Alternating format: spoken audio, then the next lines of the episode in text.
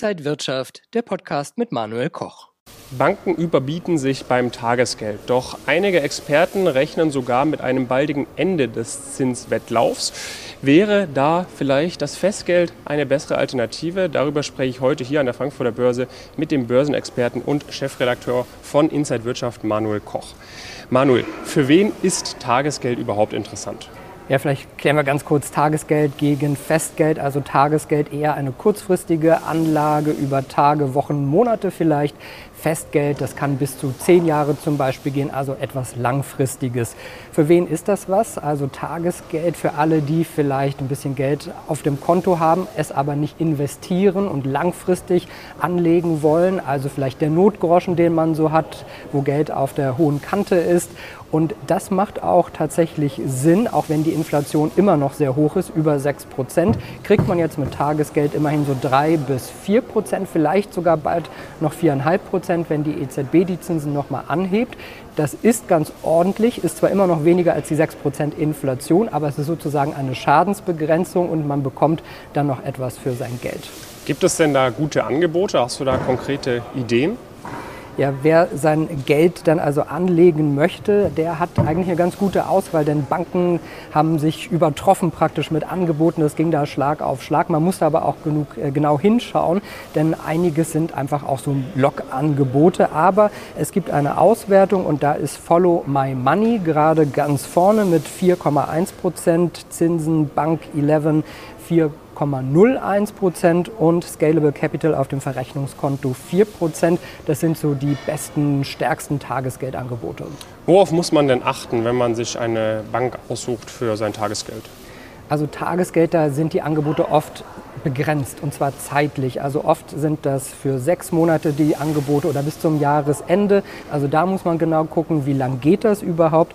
Und äh, dann muss man sich überlegen, ob man immer hin und her wechseln will, ob das Sinn macht, ob man sich diese Arbeit machen will. Es gibt zwar diese Video-Ident-Verfahren, ein Konto kann man heute schnell eröffnen, aber wenn es jetzt nur um 500 Euro geht, würde ich sagen, ist es vielleicht zu viel, alle sechs Monate ein neues Konto zu eröffnen. Wenn es um 10.000 Euro geht, macht das vielleicht dann auch schon wieder mehr Sinn. Ich würde auf jeden Fall schauen, dass es ein deutscher oder europäischer Anbieter ist, eine Bank, die dann nach der Einlagensicherung behandelt wird, also das Geld dann sicherer ist als bei irgendwelchen Banken im Ausland, wo man nicht so genau weiß, welche Online-Bank, welcher Anbieter ist das jetzt. Und äh, ja, Experten rechnen auch damit, dass die Zinsen nicht mehr allzu lange nach oben gehen. Das heißt, man könnte dann auch überlegen, ob Festgeld vielleicht auch Sinn macht. Mhm. Was kannst du uns zum Thema Festgeld sagen? Also lohnt sich das jetzt vielleicht eher? Für wen lohnt sich das? Ja, also wie der Name sagt, Festgeld für eine längere Zeit. Also es kann zwei Jahre, drei Jahre, aber auch zehn Jahre sein. Und da muss man wissen, dass man in dieser Zeit nicht an das Geld kommt oder wenn man an das Geld muss, nicht die Zinsen bekommt. Das ist meistens der Fall. Also man bekommt den Betrag, den man eingezahlt hat, bereits wieder zurück, aber eben nicht darüber hinaus. Das ist vielleicht so das Negative, aber auch das Positive, weil man aber trotzdem einen festen Zinssatz für diese Zeit versprochen bekommt. Also wenn du jetzt was für zehn Jahre auf 4% anlegst, dann ist das ganz ordentlich, weil die Zinsen wahrscheinlich in den nächsten Jahren doch wieder zurückkommen werden und dann hast du doch 4%, was ganz okay ist. Äh, ja, es gibt auch da eine Auswertung. Angebote gibt es von der BPP, einer Tochter der Deutschen Pfandbriefbank und äh, zum Beispiel auch der Bausparkasse Mainz. Zwei deutsche Institute, also Einlagensicherung ist gewährleistet und die liegen bei 4,25 Prozent und 4,2 Prozent. Also da sind man äh, schon für zehn Jahre bei über 4 Prozent. Und äh, auch da ist zu erwarten, dass die Inflation in den nächsten Jahren dann auch wieder sinkt und dass das dann eigentlich ein ganz gutes Angebot ist. Worauf sollte man grundsätzlich noch achten, außer dass man vielleicht einen möglichst hohen Zinssatz erreicht? Genau, also egal ob Tagesgeld oder Festgeld, man sollte schauen, wann diese Zinsen auch ausgezahlt werden. Mhm. Da gibt es unterschiedliche Modelle, zum Beispiel einmal monatlich oder auch nur einmal jährlich.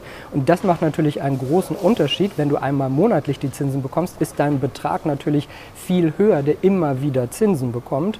Und bei einmal im Jahr ist das nur einmal auf die Summe, also deutlich weniger. Äh, darauf sollte man sicherlich schauen.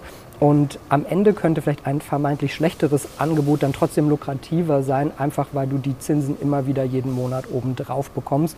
Und ich würde grundsätzlich sagen, Augen auf, nicht auf irgendwelche Log-Angebote reinfallen, nicht zu oft wechseln, sich eben eine solide Bank aussuchen und dann kann man damit auch viel Spaß haben.